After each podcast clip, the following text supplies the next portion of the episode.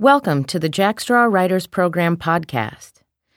In this program, poet Susan Casey reads from Little Rose, a collection of poems about her Slavic heritage for the 2006 Jackstraw Writers Program, recorded live during the spring of 2006 at Jackstraw Productions in Seattle.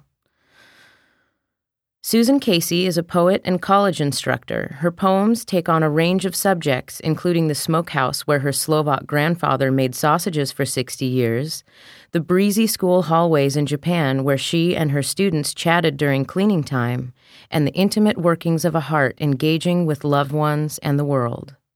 And now, Susan Casey on the Jackstraw Writers Program podcast.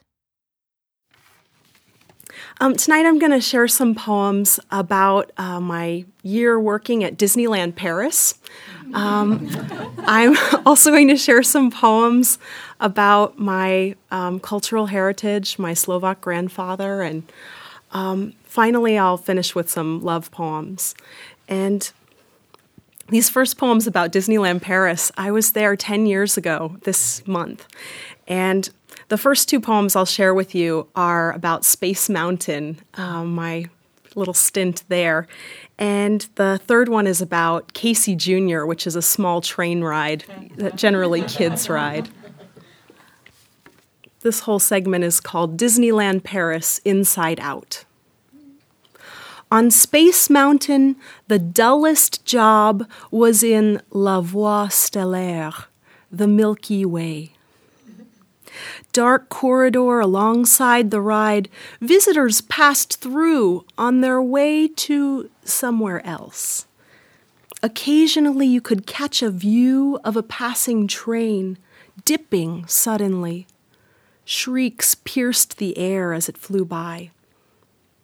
Soon you'd be in the dark again, with only tiny pinpricks of light, as unlike stars as minimum wage.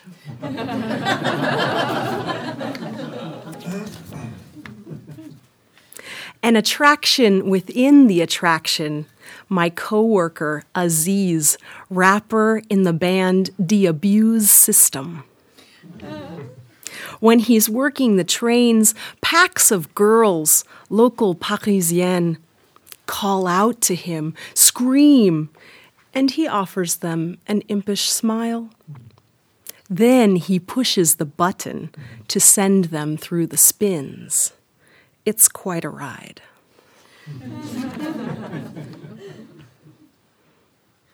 crisp autumn day, crisp spring, standing alongside the train track, Casey Jr. nowhere in sight.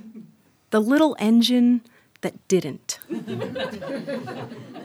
At my feet, the shell of a snail and the snail itself left a shiny signature across a platform.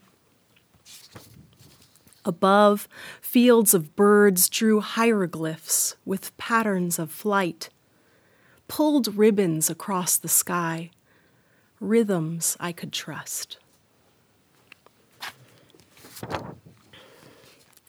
Uh, my, my grandfather was born in Czechoslovakia um, and came to the US when he was a teen.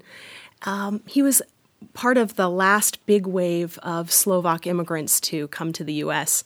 And um, even when I was a child, I knew that there was something very special about um, his talents and his way of life. And um, I think that it was probably the Slovak kielbasi sausages that have left such a big impression on me and have um, moved me on so many different levels. Uh, this poem is about the Bible, but it's not the Old Testament the way you know it. This is Slovak Bible. Andre and Maria begat Andre. Andre and Anna begat Maria. Andre and Maria begat Joseph, Anna, Stefan, Maria, Susanna, Juraj, Alžbeta, Michal, finally Agnesa. The town of Raslavica full of Andres and Marias. Susanna married Andre, begat Andre. Andre, Andy, married Susanna Susan, begat Barbara and Maria Mary. Barbara married Bob, they begat me. Susanna Maria, Susan Marie.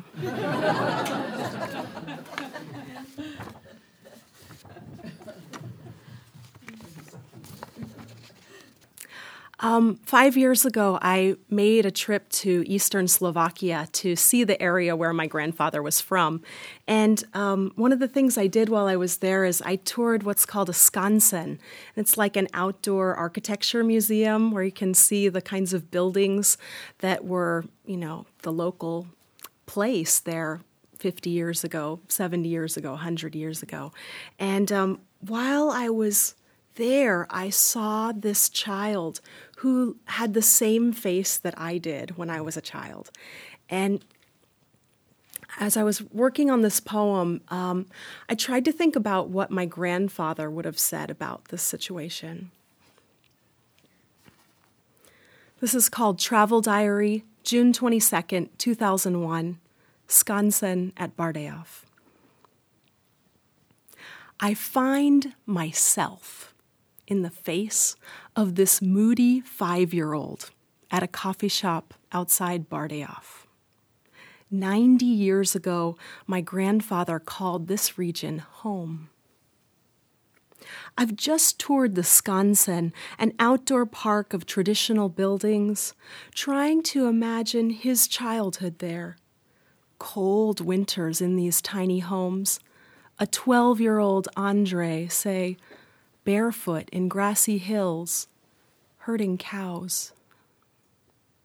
I forget my cup at the sight of those familiar blonde pigtails, the turn of her rounded nose. She is sulking in her chair, arms folded against the world.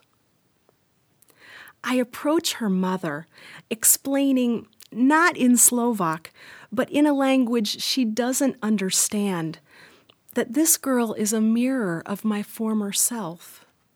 She nods politely. What else can she do? I picture my grandfather arriving to translate for me, assuring this woman that yes, I had grown up on Kolbasi, just like her family, although somehow I hadn't learned the words. I look again at my grumpy twin, offer her a sparkly blue pencil I have with me in my bag. Something I like, something I can spare.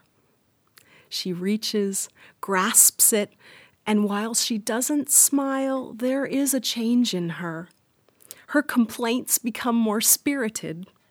She jumps out of her chair, picks up her backpack with a twist, the shiny gift clenched in her hand. And I see my grandfather, too, one more time, the way I saw him when I was five, standing at the front step of his narrow shop, waving a wise goodbye, a blessing to his daughter and the grandchildren, little airy things floating away. And the final poem is called The Island of Your Couch. We stranded ourselves there for an hour or two. The dogs leapt up to join us, licked our faces, our ears. But soon they left us alone again. Just two. Two women two girls. It was a weekend. My hair unwashed. You had the game on, muted, and the two of us mute, hot with proximity. How long did I wait before I turned to you, clothes muddy from the dog park, limbs finally cured of their chill? You sat frozen. I leaned in. I think the dogs held their breath. You, the queen of exasperation, the strongest woman at the gym. You, with the sharpest, word wittiest tongue, Such soft lips. The world has been fooled. But not me. We kissed for an hour that afternoon, me in my muddy clothes, with my unwashed hair. The dogs watched in awe. On the island, we were pure. Thank you very much.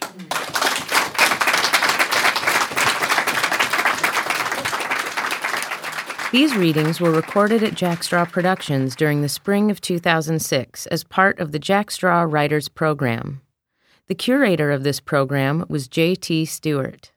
Recording engineers were Scott Bartlett and Mo Provencher. This podcast was produced by Mo Provencher and Van Deep. Executive director of Jack Straw Productions is Joan Rabinowitz. The Jack Straw Writers Program is made possible with support from the Paul G. Allen Family Foundation, Arts Fund, Poncho, the Mayor's Office of Arts and Cultural Affairs, 4Culture King County Lodging Tax Fund, the Washington State Arts Commission, the National Endowment for the Arts, and individual contributors.